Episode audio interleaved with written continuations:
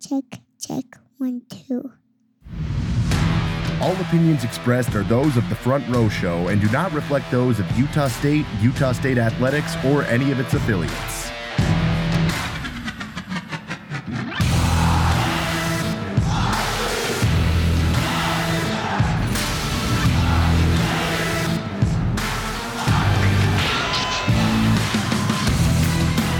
A podcast, a podcast. podcast. The original. The original the original Utah State Aggies podcast. For the fans, by fans. I'm Jeff Browning. I'm Matt I'm Sonnenberg. Trevor Weller. I'm Kyle Haywood. I'm Lance Rasmussen. I'm Steve Schwartzman. And I am Josh McDonald. And this. And this. This. And this. And this and this is the Front Row Show. Welcome to the Front Row Show, everybody. I am your host, Jeff Browning, and let's cut straight to it. Joining me tonight in a very celebratory mood is Lance Rasmussen. Lance, Hi, how buddy. you doing? it's good to be here. Ah, can you? It's been it's been a while, but uh, I can't imagine a better episode to uh to be able to make my return for. Well, well, Lance, what's got you in such a good mood tonight? Because uh, I I, can know, think of a uh, couple of things. There's there's a few things that have happened recently that were just uh wonderful. Uh, one of them was the fact that I discovered that the BYU TV replay of last week's game is also available on YouTube right now, which means I can hear their Homer announcers when I watch my next time through the game, which I've done almost four times already. And what is their take on the game? Actually, no, Uh, no, no. It's, Let's. it's, uh, it's real fun to hear them uh, try to maintain some sort of objectivity uh, and then just watch it crumble in, uh, around them. It's it's quite nice. uh, objectivity isn't their strong suit, I would say, but it never has been. let's uh let's recap the season as a whole right now for Utah Great. State. Um, our last podcast we talked about the Michigan State game. Since then, Utah State has ripped off four straight victories, averaging over 50 points a game. One of the top offensive teams in the nation, number two in the nation in like takeaways, touchdowns, whatever you want to say. Lance, this team's rolling right now. What are your thoughts on the season so far? Uh, it's been it's it's always funny to me that that people. It actually came up in the BYU game as well. We are very programmed as a fan base to doubt ourselves and question our own legitimacy a lot of the time because in the past it's come back to bite us over and over and over again. And there's a couple of key things that I think are worth pointing out about this specific team. Uh, the first of which is we have scored more points against all of our opponents than any of their other opponents have scored against them which means that all of this argument about oh strength of schedule blah blah blah blah blah it doesn't matter we're playing weak teams so far doesn't really matter in that specific statistic because we are setting records for every single one of our opponents as far as what their defense is willing or able to give up. Uh, and it's just been a breeze for us to be handle uh, to be able to handle things. And i think the thing that i love the most about it is we're doing it in different ways. Jordan Love can beat you through the air with our receiving corps with no issue. However, we also have two running backs that post BYU game are still both averaging over six and a half yards per carry. Uh, in what people were saying is a questionable run game earlier on in the season. Uh, it's just uh, we we've been able to beat teams in so many different ways uh, through blowout games, eking out close game victories on the ground, on the defensive side, special teams. We've I don't know if we've played a perfect game yet, as Coach Wells post game uh, cheering after BYU said, but we've been damn good enough. Well, it's been fascinating to me to see see this Utah State team be able to impose their will on pretty much any opponent, and even to some extent Michigan State. I mean, we Mm. were very, very much in that game, and there were times where we were where we were in control of that game. But I mean, looking obviously, you know, you play New Mexico State. Whoop de doo. You know, a New Mexico State team that lost almost all of its talent off of last year's team. You blow them out. Uh, Tennessee Tech, you blow out. We knew that was going to be a blowout. But then comes Air Force. And Air Force has given us fits the last couple of years, along with the referees. So when you're battling, Well, two, I mean, the the triple option has been notoriously hard for us to be able to defend. Like it's just been incredibly difficult for our specific scheme to be able to handle since our transition into the Mountain West. It, it has been, and just for us to come out and you know, really control the game, you know, in the first half like we did. Air Force makes a game of it in the second half. But the thing I liked so much about the Air Force game is Utah State punches Air Force, Air Force punches back, and then Utah State finishes it. It, it was just nice to see when in the last couple of years we'd seen this Utah State team when they got punched in the in the mouth just kind of fold. Well, and and it's it's also interesting. There, there's two things that I think are worth pointing out from it. The first is Air Force punched us in the mouth, but we also punched ourselves in the mouth. Yeah, it's Uh, we we let Air Force back in that game with some mental errors, a couple of questionable calls, uh, specifically one about forward progress having been stopped for almost four seconds before they actually decided to blow the whistle, that was uh, a and- garbage call. Like and some and some other things that happened. Uh, but we're we have been self-inflicted injuries keep happening to us and we're able to overcome it. I'll point specifically to the BYU game as well. BYU did not score in the game we played against them without having at least 15 yards worth of penalties on the drive. It was their Uh, best. No, seriously, like it was their best offense just to chuck the ball in the air and hope for pass interference. That was their best Well, and- offense the and- whole night. One one of the big things is, is I, I there's been a lot of people who have been very concerned about those PI calls, saying, "Well, we got to clean up the secondary." But one of the big issues, uh, and I, I will say that our receivers were actually playing very good coverage if Mangum was a decent quarterback, right? If Mangum was actually able to hit his receivers in stride in the flats, there's no PI calls on those plays. But so many of those deep balls involved BYU receivers having to stop and come back for the ball, which forced our receivers into them uh, and and that's where your PI calls. Now you got to be aware of that, but historically speaking, having a quarterback who consistently underthrows the long ball is not going to be something that's going to be a danger, especially when we're putting up the number of points that we are per game at this point. Utah State, like I said before, right now four and one. But Aggie fans, I know you're listening to this podcast for one reason and one reason only. Well, a couple of reasons. First off, you love us. Second off, we need to celebrate this BYU. Let's win. recap a game. Yay! And let's recap this game specifically. Utah State goes into Provo, and I'm going to use this word, and tell me if this is the appropriate word, Lance. Easily defeats the BYU Cougars. The game was Here's easy. the- Here's the deal: when I, when I'm sitting back with a 22 point lead and go, "Ooh, they may get a little closer at this point," uh, it was it was amazing. And and uh, I'll point out specifically Coach Wells' attitude towards this game at halftime. He got interviewed on ESPN and asking, "Well, what is there things you guys need to improve? What do you need to be able to do to come out? Are you worried that about the the punt that you made? Should you have gone for it?" And he goes, "No, we we we shot ourselves in the foot." And if we come out in the second half and score on the first couple possessions, we're right where we want to be. And we did. We came out, scored on two consecutive possessions, put us up 35. Uh, and then we just said, cool. And for the rest of the game, our, our, I mean, not to say that we lost our competitive edge, but we went conservative, right? Because Yeah. we needed to run the clock out. And Jordan Love already had 160 yards and three, if not four touchdowns by that point in the game, right? Yeah. And we said, okay, we'll just go to the ground game. And Bright and Thompson are able to run off for over 230 yards. Like it's it was methodical. It was a a huge point to better training, better execution, better coaching, better discipline, better athletes. Uh 100% of the things fell in our favor that game from preparation to effort to uh, intensity to the points at the end, uh, you know, at, on the scoreboard at the end of the game. The, the thing I loved about this game is there's nothing gimmicky about what Utah State did. We showed up to Provo, we smacked them in the mouth, and we walked out with a victory. There was nothing gimmicky that we had to do in order to win this game. No, in, in Yeah, years you know, past, we- it's we been the case. Yeah. We There's just been- played, we just played football, and that was enough. And The, to be the, that the far ahead was play, huge. yeah, the trickiest play that you saw us execute was a double reverse to Aaron Vaughns around the side, right?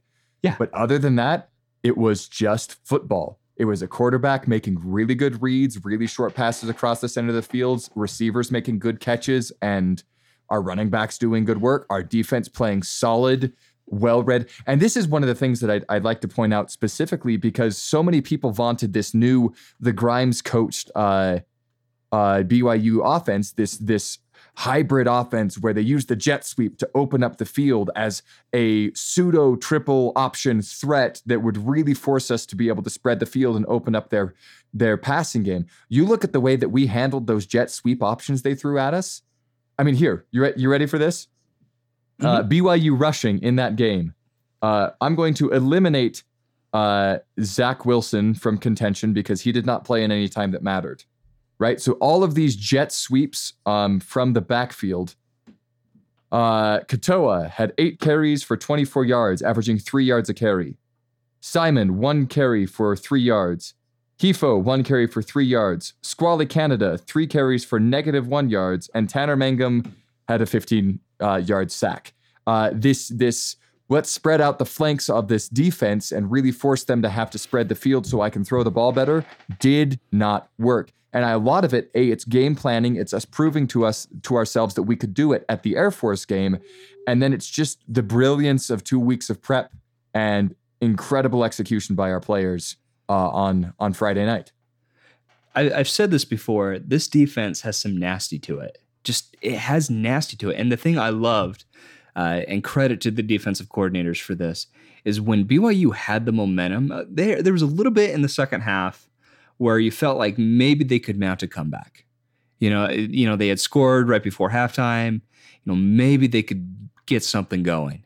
And and what do they do? They bring Jontrell Rocquemore off the edge twice. and and one time he finally gets to Mangum, strips him. Oh man, that And that the game's over. fa- It's It's, over. It's legitimately the, the the same the same defensive scheme play.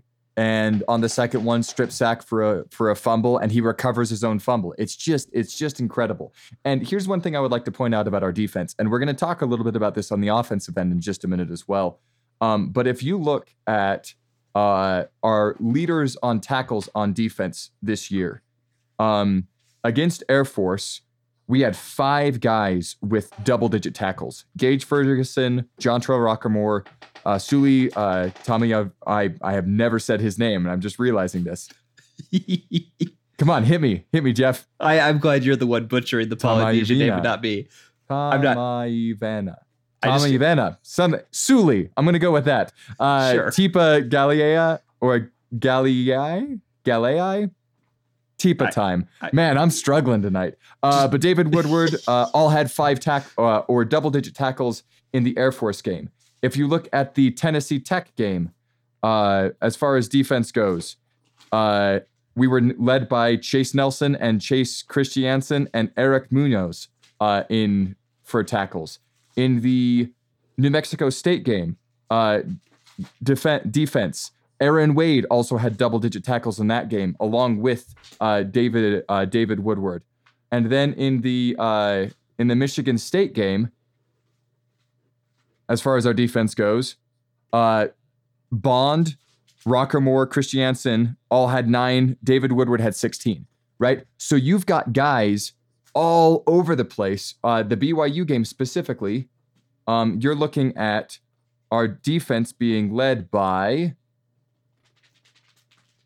Jamarcus Ingram with six solo tackles and three pass deflections, uh, who had not made an appearance anywhere else in the season. They were attacking him through the game, and he met the challenge, right?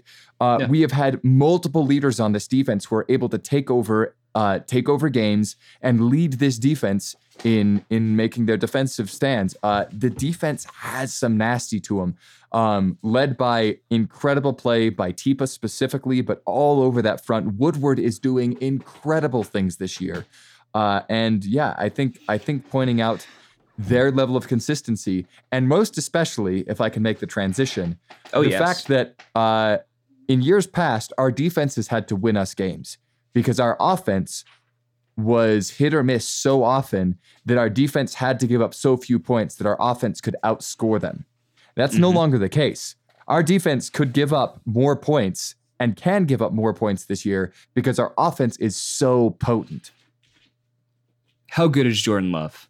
Like, like seriously, are, are we witnessing the birth of a superstar here at Utah State in Jordan Love? I mean, the amount of talk that already he was receiving uh, just from announcers on the on on the broadcasts about a potential NFL talent uh, as a sophomore, a redshirt sophomore, means that if he sticks around for another year or two, uh, we we we could be watching some amazing things. It's all about staying healthy, uh, but he's also not taking hits. That's the th- that's the big difference. There's a lot of Chuckie Keeton in this guy, probably because Chuckie Keeton's coaching this guy, Probably so. but he's not scrambling, right? We've got a run. We've got a rushing attack that he's able to use. He's very smart about when to pull that ball in. He does not take the ball very often on uh, the option plays, and when he does, it's a complete surprise. And he's scored the. ma- I think the majority of his touchdowns have come on the only one or two times in a game he's kept the ball in an option, right? Mhm. So he's not running the ball as much. He's lethal from the pocket. His vision is great. His long ball is great.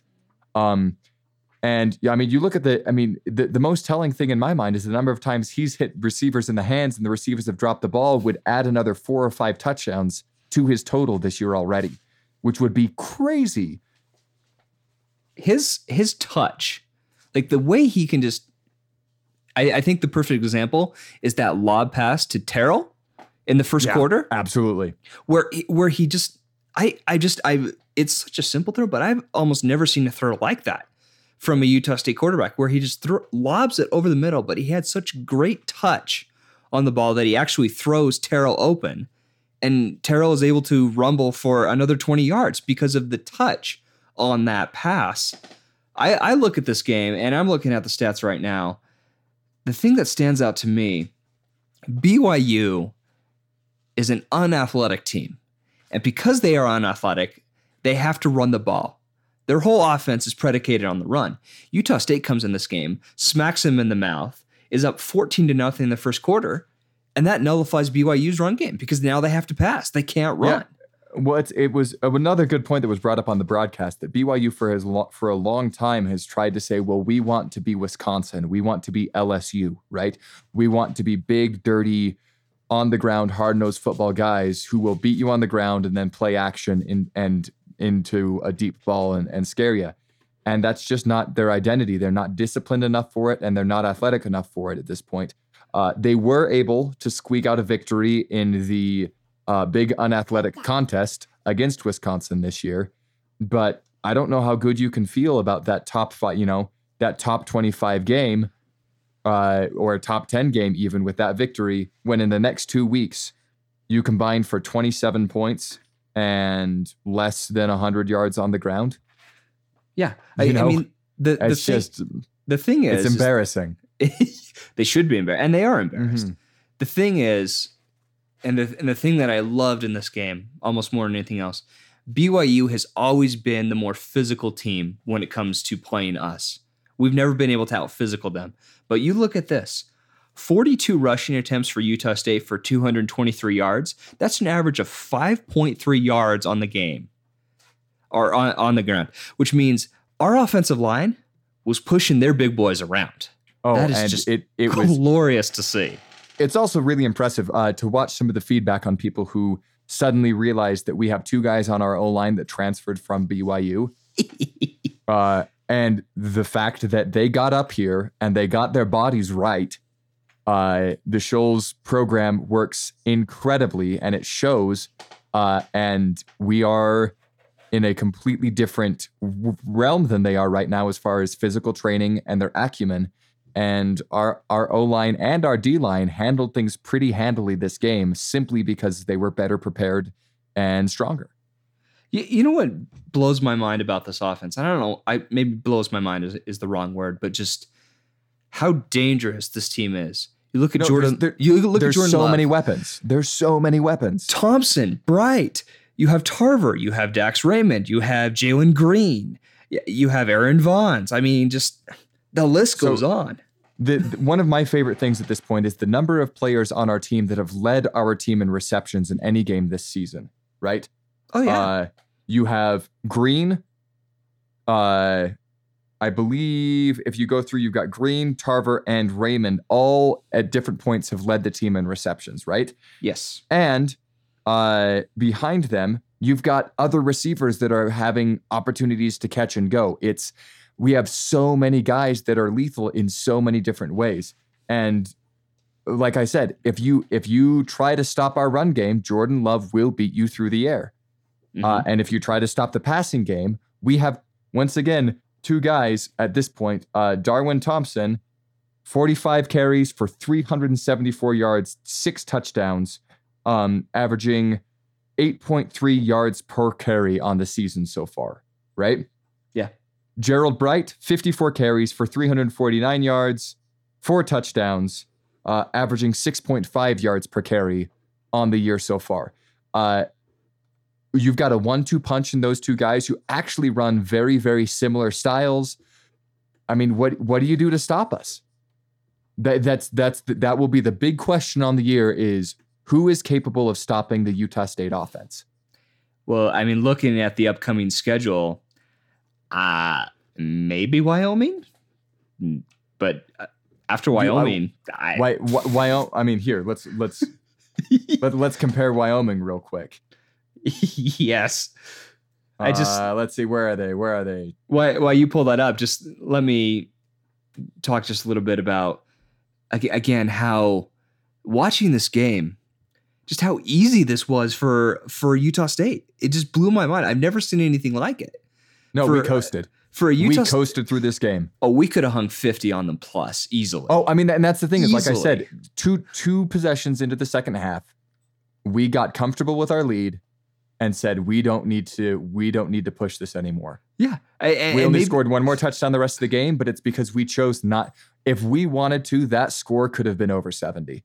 I I kind of wish we would have, but at the same time, I mean, once again, The- I think we all do, but there's the there's the classy move by Wells at that point to just say well, we're not gonna we're let's not gonna have let's that play happen. devil's advocate. What would be a bigger slap in the face to the almighty BYU than to say, "Eh, we don't we don't need to really worry about about Yeah, this I mean that, anymore." that, We're that's just.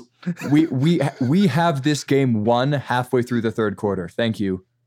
Goodbye. yeah, we're done. We're gonna start a Utah State chant inside your stadium that will be louder than your own cheering. I I need the sound clip of that somehow. It was the most glorious thing Minute and twenty seconds in the first quarter. to hear that Utah You'll be able to dig it up. It was Utah- so good. Ah.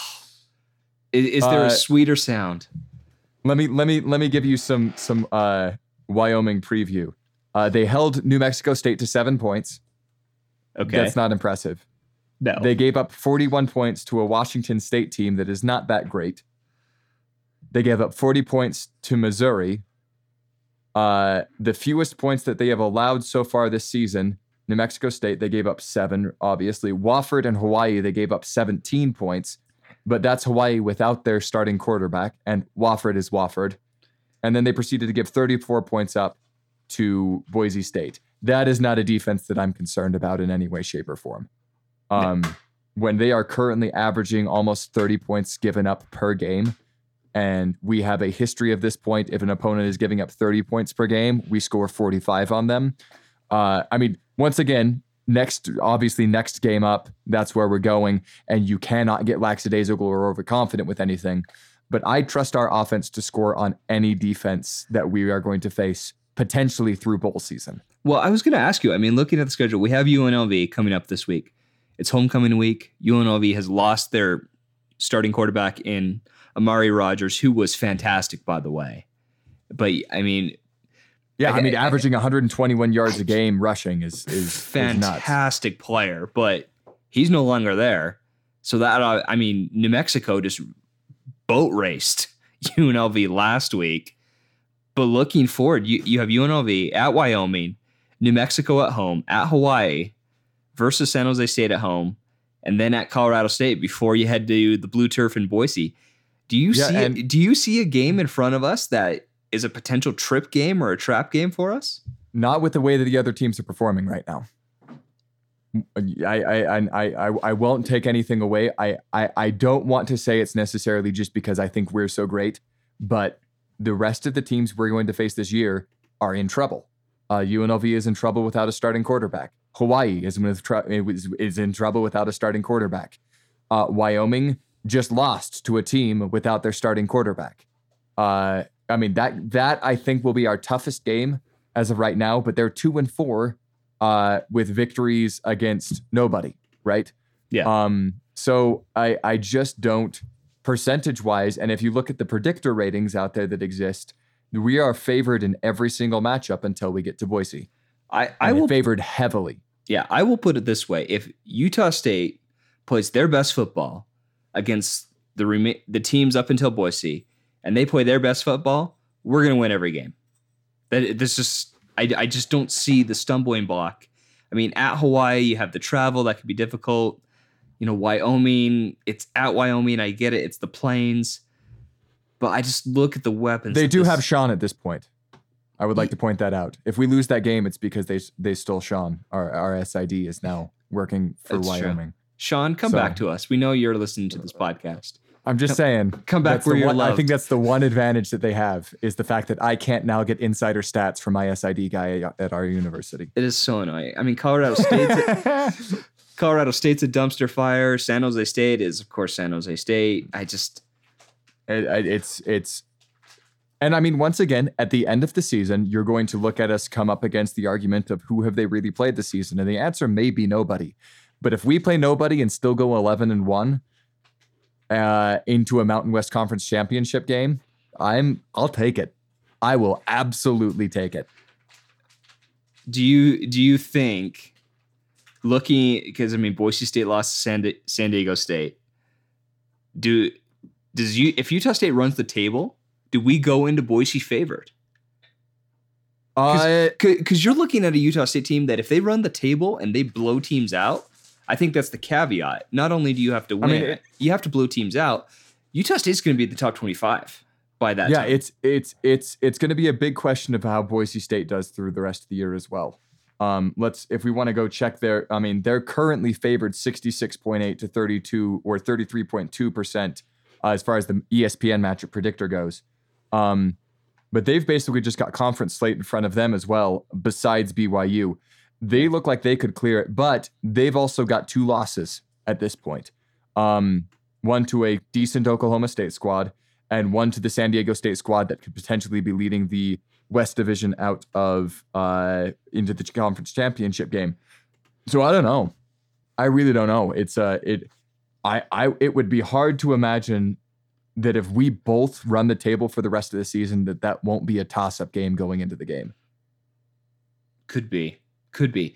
So to to just finish up BYU and, and leave them in the dust where they belong, what was your favorite moment of the game? Just what had you Uh, smiling the biggest? Come on now. There there was probably three different moments. Uh, and I, I wouldn't know how to choose necessarily between any of them. Oh, the share first- them all. Just the share first, them all. The first is the interception for the touchdown, where the game opened up, and as a Utah State fan, I was sitting there going, "Is this going to be just like history? Is this going to be another knockdown, drag out?" Because you remember a couple years ago when was it was it Van Noy who made the interception off Chuckie for the return? yes. very early on in that game before the Chuckie injury and everything fell apart. Um, that I that the demoralizing feeling that that was knowing, oh no, they've got control of this. Um, but knowing that the tables had turned at that point, as soon as we scored that drive or that that off that interception, that part of my heart just went, no, we're we're gonna be good. And then the next possession is my second favorite, uh, is the Gerald Bright touchdown catch, uh, where he does he he threw the Garrettsons crazy just a little bit, just a little bit of the crazy, uh, which is I think going to be a longstanding tradition for Aggies in that stadium.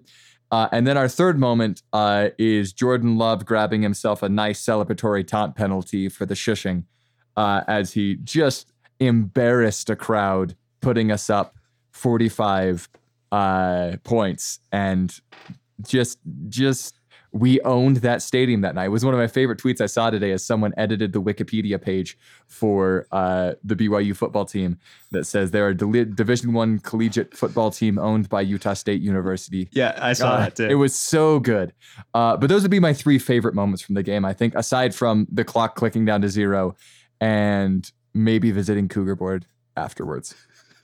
Those are all just fantastic moments. I think for I'll What, echo- what about yourself? Yeah, I, I will echo all those uh, that are just fantastic. I I think the Rocquemore sack and the and the fumble was just fantastic because you knew that was the nail in the coffin. It, it was over. They weren't going to come oh back. man, they were Yeah, done. When they were toast. when when you watch our guy get through that free and just have his way, not just a sack, but watch him sack, fumble, recover my own fumble, And here's the deal: had he not dove on that fumble himself, Tipa would have had a second defensive touchdown because he was unguarded right behind him for a scoop and score. I, I think that was one of my favorite moments. I mean, all the touchdowns were fantastic. Even the touchdowns that were called out of bounds that weren't out of bounds. I mean, and here's here's the deal: the Again. the, the the confidence, and and and people are like, well, why didn't we try to challenge those calls? Because we didn't. we need didn't to. need to. Because our offense was positive that they would be able to just run the ball into the end zone regardless. Right? That's two touchdowns that called got called back incorrectly for out of bounds, and we still said, okay, we'll just score it normal. Don't worry about it. yeah. It's incredible. You compare that to even last year's game where they called back touchdowns that we made, the Tarver touchdown against Air Force, for example.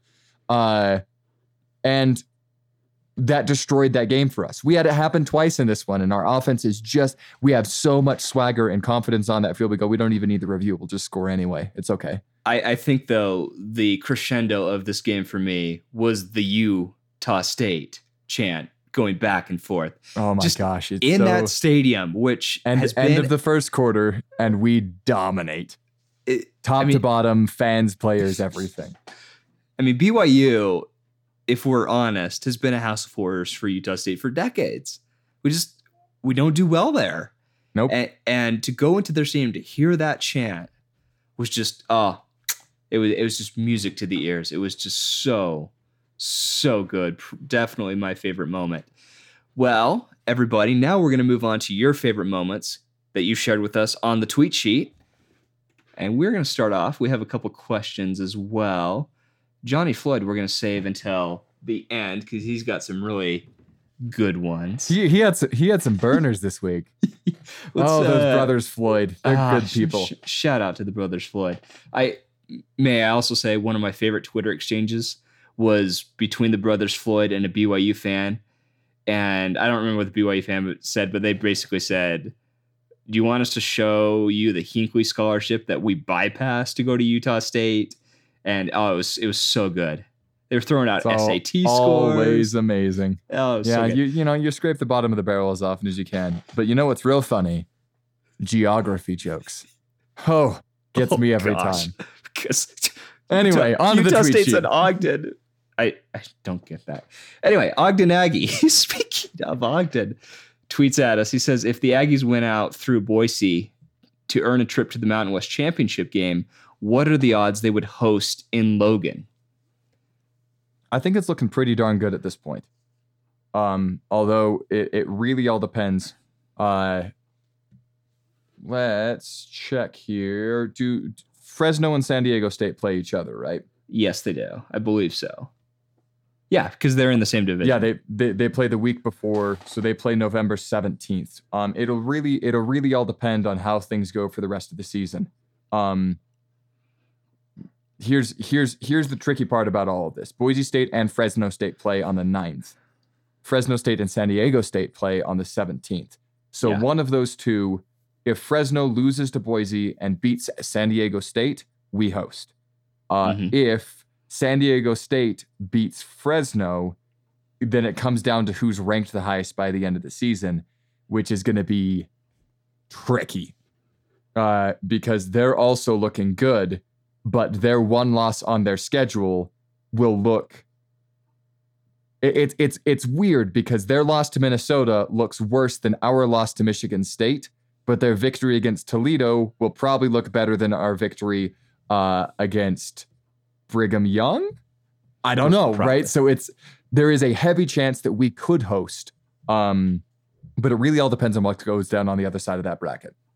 Sam McConkey tweets in. He says, after the four and one start, things are looking good for Matt Wells. Has Matt Wells finally figured it out as a head coach? We were all upset after the 2016 season, but things are looking up. Uh, I don't know. It's it's it's interesting. Um, Matt Wells is the first one at this point to ask, "What is your team made of?" And he says, "I'm not quite sure. Are they mentally strong?" Well, I'm not sure yet, but we'll find out, right? Um, he's definitely proven a lot. Uh, I think one of the big things at this point is he made an out of this world hire in Coach Yost, uh, and I think that that holding on to Yost is going to be a tricky thing at the end of this season, which sucks. Uh, I would love to see him have one more year under us, but he's going to be a commodity after what this offense is capable of doing. Um, but uh, as far as Wells goes, it seems this year we've finally been able to start. Uh, he's he, we're playing a less conservative game. We're playing in the style that he really has wanted us to play in for a while. Uh, the personnel has fallen in in a way that we haven't necessarily had in the past. Our recruiting is going a lot better. Uh, so I think um, that we had some lulls, but I think definitely uh, the faith that the administration put in Wells, and some of us didn't, myself included, uh, is finally starting to pay off. Th- this is how I look at the the coaching at Utah State, and really Utah State is a football program. And I hope people don't take this the wrong way as me being complacent. But I look at Utah State and the type of program it is, and I think it's going to be a program that we're going to see. We're going to see a flux in how many games we win from year to year. So, in a in a four year cycle, and I don't want to get too scientific here, but in a four year cycle, you're going to have teams that are probably going to go six wins, seven wins. But then once every four years, you should have a team that's like this team that is really, really good. I just think from in terms of recruiting, from development of players, that we're going to see these we're going to see these uh, waves of highs of what we're seeing with this team, but then we're also going to see the team trickle down to you know six six wins into season, seven wins in the season. I would love for Utah State to be consistent and be It's, you know but it's 10, an impossibility. 11 wins. It, it just it just is. It's just the No, no, no, reality. and, so you, and, and not for Utah, not just for Utah State. Here, let me. I'm gonna keep talking for a minute. I'm gonna dig up some stats here real quick. no, no, no. It, it's just kind of the reality of being a G5 school that you're going to see these It's it's not just it's it's not just the reality of being a G5 school. Uh, there's a, a, a stat group that I follow on Twitter who tweets it out. There have been less than 10 teams over the past decade who have been able to maintain double digit wins every single season. yeah. So what I don't and it just doesn't happen. But for some reason, all fan bases, ours Sure, included, but ours sure. especially because I interact with them the most, seem to think that we should be the exception to the statistical rules of the up and downs of the craft. Now, A- and we're not going to be. That's just No. I guess that's just my point with what you're looking at with Coach Wells. Yeah, this season is fantastic and it's to be expected because you could see how it kind of built up. The schedule broke really nicely. I still thought he was a decent coach even, you know, last year. I thought actually last year was a, a really good job by him. But, you know, it's one of those things where you're going to see these dips and that doesn't mean that he's bad or that he doesn't know what he's doing anymore. If next year say they go to eight wins or the year after they go to six wins it's just it's just the reality of the position. Now to me as long as he's keeping us you know in the bowl games I, i'm okay with that right now i really i really really am I mean, and, and I that's just- the thing is you look at it and, and people forget where our program was before. When was our first bowl game? Was it 20, 2012, 2011? our first bowl game as a program was the 93 las vegas bowl Right. No, but I mean, I mean, after after the Oh, yeah. ninety, you know, f- eh, under under the current regime, Gary Anderson's first bowl game was what? 2011 2011. Yep. In between 2011 and 2018, we've been to seven. Yeah. Right. I mean, that's that's that is success boys that's maintaining. Right. Yes. We we want to win all of them, and last year was a huge fluke for a lot of reasons, uh, and we want to go to one every year. But we're coming. We are a program that was literally the worst program in the nation in 2006. We were the worst Division One football team in the nation in 2006 Mhm. and less than 12 years later, we're now on the verge of potentially, potentially, if the cards fall in the right place, Mountain West Conference championships and New Year's Six Bowl entrant. Yeah. Right? There's a lot to get to that point. It's a huge gauntlet to have to go through, which involves a lot of other really good football programs losing. But that's incredible.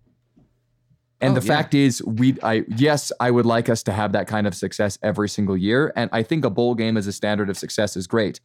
But until we lose three years in a row where we don't get to a bowl game, we need to be very, very happy with the level of success that this program is is, is entertaining at this point. Yeah, and, and I don't want people to misconstrue that that means you can't raise expectations. you know, but just No, no, no. Here's under, the deal. understand understand the ebbs and flows of college football.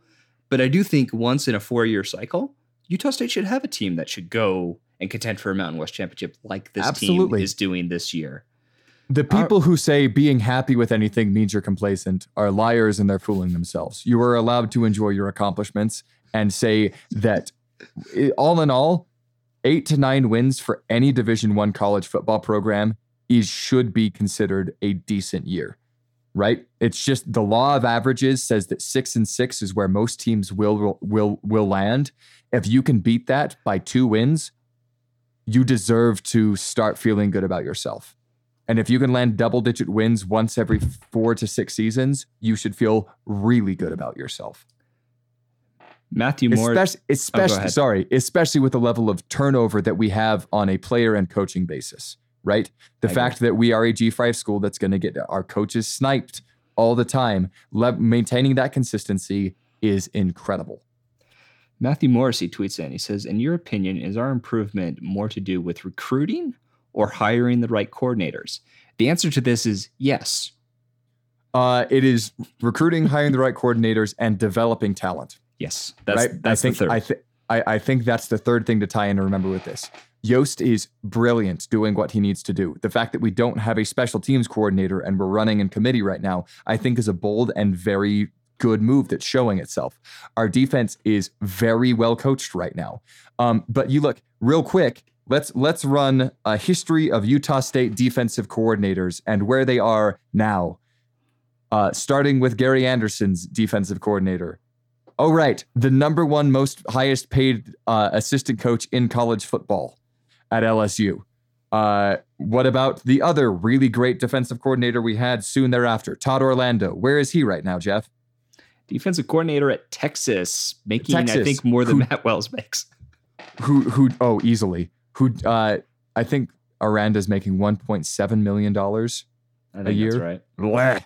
Uh, but you look, we have had, we have been the jumping off point for some of the greatest defensive minds in all of college football at this point. LSU just lost this last week to to Florida, but was undefeated up to that point in the season, still ranked among the top teams in the nation. Texas just beat a top ranked Oklahoma squad uh, and is in a resurgence this year to reclaim the title as one of the top teams in the nation. Uh, we have a long-standing great tradition of hiring good assistant coaches on the defensive side of the ball, especially. And I think Coach Yost is the first time we've knocked it out of the park from an offensive standpoint. Mhm. Um, we've also been really good at recruiting, and I'll point this out specifically because Jordan Love had no other offers out of high school. Correct? hmm Right? Correct. we and we have recruited someone we saw something in and then developed him over three seasons into one of the greatest quarterbacks in the Mountain West Conference, let alone the G5, right? Uh, then we go in and swoop in and grab uh, grad transfer and Jalen Greene, who comes in ready and is one. He's not only a good receiver from catching the ball, he is one of the best blocking receivers I think we have ever had, right? Do you know who who he reminds me of? Matt Austin. Yeah, he's got a lot of Matt Austin. He's got a lot of Matt Austin in him. the, uh, a little less uh, height to him, but a little more speed and nasty, right? Uh, oh god, Matt Austin's one of my favorite. So many good moments with him. Um, but yeah, I, I just think that it we have we have culminated uh, not only and and, and it, it shows as well recruiting wise with the guys that we have taken away from other programs, the guys who have moved up here from BYU who are in significantly better physical shape and better football players at Utah State than they ever were at the Y um, the fact that we've got young developing talent sitting behind our entire offensive line has backups that I think could play this season and handle themselves well. We've got a quarterback sitting in the pocket that's going to be real good. We've got receivers. We've got, you know, our depth is so good, A, because we recruit well, but we recruit for guys who are going to buy into a system and develop. And I think that our talent development is our number one best asset at this point. I concur. And may, may I also add, Dax Raymond, Carson Terrell, recruited right out of BYU's backyard. Oh, absolutely. And and I mean, it was it's real funny actually. Just before we started recording, I was watching the BYU uh, BYU TV broadcast, And they were like, Dax Raymond got recruited out of here. When he was getting recruited, it wasn't BYU style to recruit a tight end like him, but now it would be. And I go, no, you just lost. Sorry. you can pretend that, oh, we didn't recruit him because he didn't fit our offensive style. No, you were blind and you didn't see him when we took him. So thank you because he is a beast. And if he's going to get injured, now is the stretch of time to do it. Let's move on to Johnny Floyd's questions because these are going to be fun. First question. He tweets in, he says, Just to redeem myself in your eyes, thank you, Johnny. Uh, that that's after his first question or the actual first question. We'll do the second one first. So your redemption is secure. Yes. He says rank the five in-state wins in the modern era. So 2010 BYU, 2012 Utah, 2014 BYU, 2017 BYU, and 2018 BYU. Which one is your favorite? Rank them in order. Uh, my favorite is the 2011 Utah. Um, 2012 Utah. or 2012 Utah. Sorry, uh, 2012 Utah game. Um, I think was our announcement that we finally had something going at Utah State. Uh, it meant so much to so many people. It was the the catalyst for I think the transition for a lot of things in the program. So I'd put that on my number one um, in in the list. Uh, number two. Oof, I, I may put 2018 BYU at number two. Really? Um, simply because all of the others have been struggles that we have won uh, in dramatic fashion in one way or the other. And I was worried more in the game than I was entertained and just late. And there was something about the atmosphere of just knowing that we had it the entire game that felt really good. Um, I would put behind that uh, at number three. This is tied for two and three. The the other win in Provo, I think, was also astonishingly good. Uh, it was still a close game, um, and it was a game that no one thought we should win. So I would say I would say that would be a really great option too. I'd put that one as tied for two, maybe three, uh, and then the other two BYU games um, where we beat them in Logan. Uh, I mean, the 2010 one, I don't have a whole lot of really specific memory about. Uh, aside from the fact that we were we're kind of a no-name team, we were able to pull it together and make it happen. Um, so that one may be my maybe ranked fifth. Uh, but I have definitely enjoyed all of them extensively. But I put the Utah win first uh, because of what it symbolized for our team as far as an overall turnaround um, for the program. And then, yeah, that, I think that's my order. What about you? Yeah, I, I'm with you. I, I think I go 2012 Utah first. Just everything that game was, you know, the the atmosphere. This is Utah the Pac-12, as they had started to call themselves by then. You know, the game was nationally televised. It's on ESPN. Sports Center leads off with those highlights, and it was just what a game it was. I mean, just incredible. And you know, when Will Davis breaks up that pass in the end zone. I mean, that happened four feet in front of me. Like I was right there. I just I can't memory wise. I just, I just can't top that. Uh, my second is the 2014 uh, win in Provo, just because BYU was nationally ranked. They had the Taysom for Heisman campaign going, which I guess is nothing new. That happens every year down there. Um, but just everything that that game meant to them and we took it away from them. We destroyed their season. We destroyed their national ranking. And we also took one of their players because Dallin Leavitt transferred up to Utah State after that season. So, uh, yay for us. Uh, that's probably my second. This year's victory in Provo is is like your it's like a second, third, second A, second B type of thing. Um, you know, and then 2010, 2017 are kind of the same for me. I just those those three games, the 2012 Utah game, just I like you said perfectly, just meant so much to the program and was kind of our public announcement that Utah State had a good football program, not just a good team, but a good program, and I think that really uh, encapsulated it. Let's move on to his next question. he says a Dementor is approaching and you have to use your happiest Aggie memory in order to fend it off. What memory do you use? Can't be a whole game, Just has to be a single play or moment in your Aggie fandom. Uh, wow. Um, it's it's there's there's two that I will debate between. One of which actually occurred in the Utah game, um, in in 2012. Uh, when we blocked the punt and recovered it for a touchdown, uh, I was actually in rehearsal for a for a play, um, over in the Fine Arts Center, and I was on about a one hour break, so I was able to run from the Fine Arts Center, sprint across campus, come check into the game, stay for one hour, and then go back over to finish rehearsal off. So I didn't get to actually stay for the rest of the game. I watched most of it on my phone or on the TV in the Fine Arts building.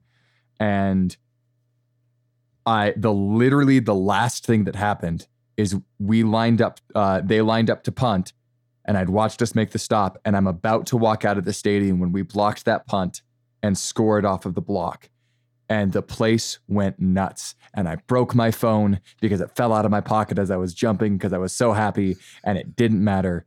Uh, and there was that that I think would be charged. Uh, that would be a, that's a tough one to beat, but I think I think the one that I would have to go with uh, is the Stephon Williams three Oh, yes. in the Nevada game. Um, it was one of my first games back uh, from my mission, and uh, I had I had gone with my friend Rock, and we were 10, C, 10 uh, rows back in section F, and I, I, I that that experience will forever define what excitement and loudness mean to me. Uh, I remember my ears literally turning off, losing my balance because I'm yelling so loud and can't hear anything, and watching the entire place just go nuts. Uh, I mean, and it was it was a perfect storm. Mark Fox telling us that crowd noise had no impact on games. One of the best teams that we'd seen play basketball in a long time, uh, and that specific series of events, the Stephon Williams, well, uh, the two points to Stephon Williams, three to Brady Jardine, uh, blocking Luke Babbitt, and then uh, then Stephon Williams hitting that three. Um, uh, yeah, the, I, I, my Patronus would be very strong. We'll put it that way. Well, I'm I won't use the Devon Williams one. I mean, I was there too, and that's just that's histor- that's a historical spectrum moment. Uh, gosh, you ask a question, you you ask to name just one. I, I can't do it. So, Johnny, I, I hate you because I, I can't do just one. So I, I ah, all right. Uh, obviously, the 2012 Utah game. Like I said, I was right there in the end zone. I saw it. Just the euphoria of that was just epic. Uh, but to answer this question, I closed my eyes and okay, first Aggie thought that comes to mind, and uh, I had two, so you get two. Sorry. First one, 2007 uh, basketball game against Utah. Chaz Spicer hits a three with four seconds left to win the game, and that was my first game back from my mission, and I had a perfect view of it, and just Utah had a better team that year.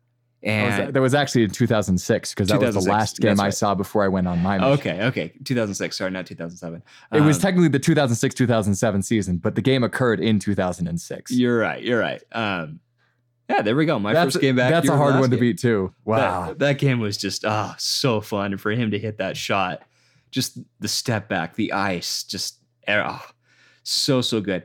Uh, my other one, and this comes from a lot earlier in my Aggie fandom, was the uh, 1999 undefeated Big West season, where Utah State ran the table in the Big West Conference oh my gosh. with, with a team of just JUCO transfers and nobodies, and they ran the table. And this was the Stevan Williams moment for me before Stevan Williams. Bernard Rock hit two three pointers in the second half against Boise State, and he wasn't a three point shooter at all, uh, but he had one. It was a lot like Stevan Williams, where he curled around, and it was the second three, and he hit it, and that place just erupted, and like everyone knew that we were going undefeated. We were sweeping the conference, and it was just it was euphoria. That game also had the Troy Rolle dunk. That is just oh man.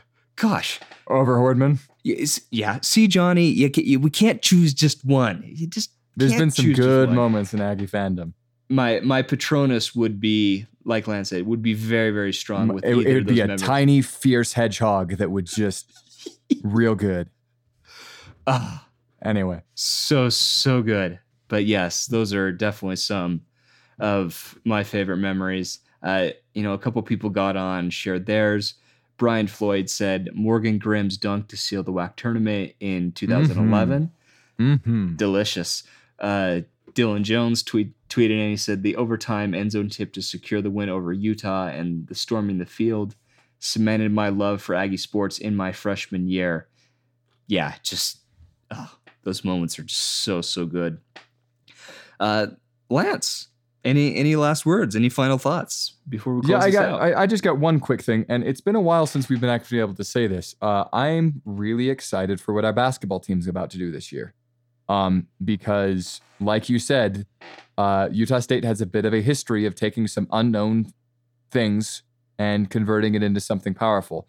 We've got some setbacks and some things, but what I'm really hoping is that it's been a while since we've had this kind of crowd momentum from a football team.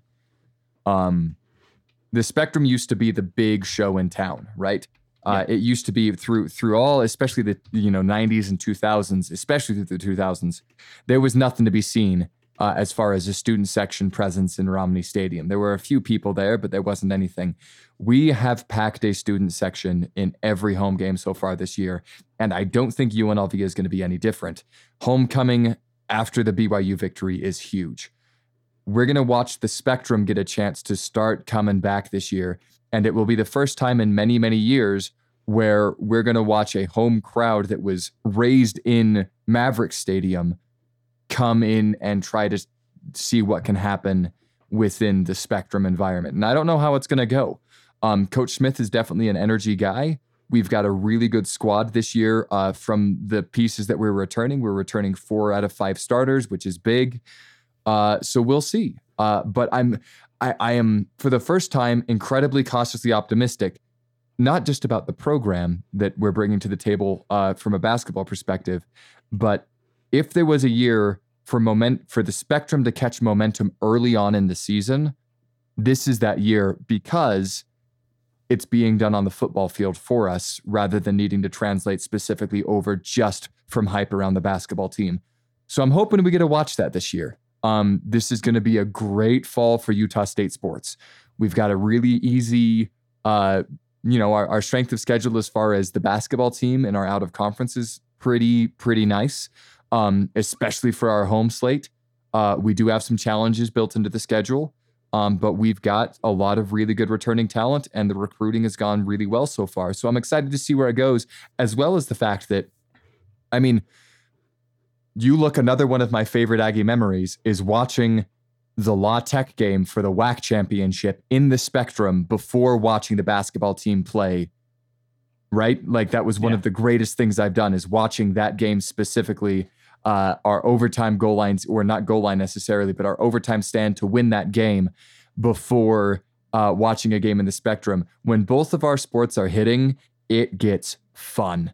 Uh, and so my hope is that that continues through this year. We'll see. And I, I challenge everyone to try to bring the enthusiasm from from Maverick Stadium and the excitement about our football program over into the spectrum and see what we can make out of this basketball team this year. Awesome. Um, my last words, really, really simple. Aggie fans, for years, you asked for a good, if not great, football team. You got a great football team, so enjoy the ride. For the Front Row Show, I am Jeff Brown. And I'm Lance Rasmussen. Go Aggies.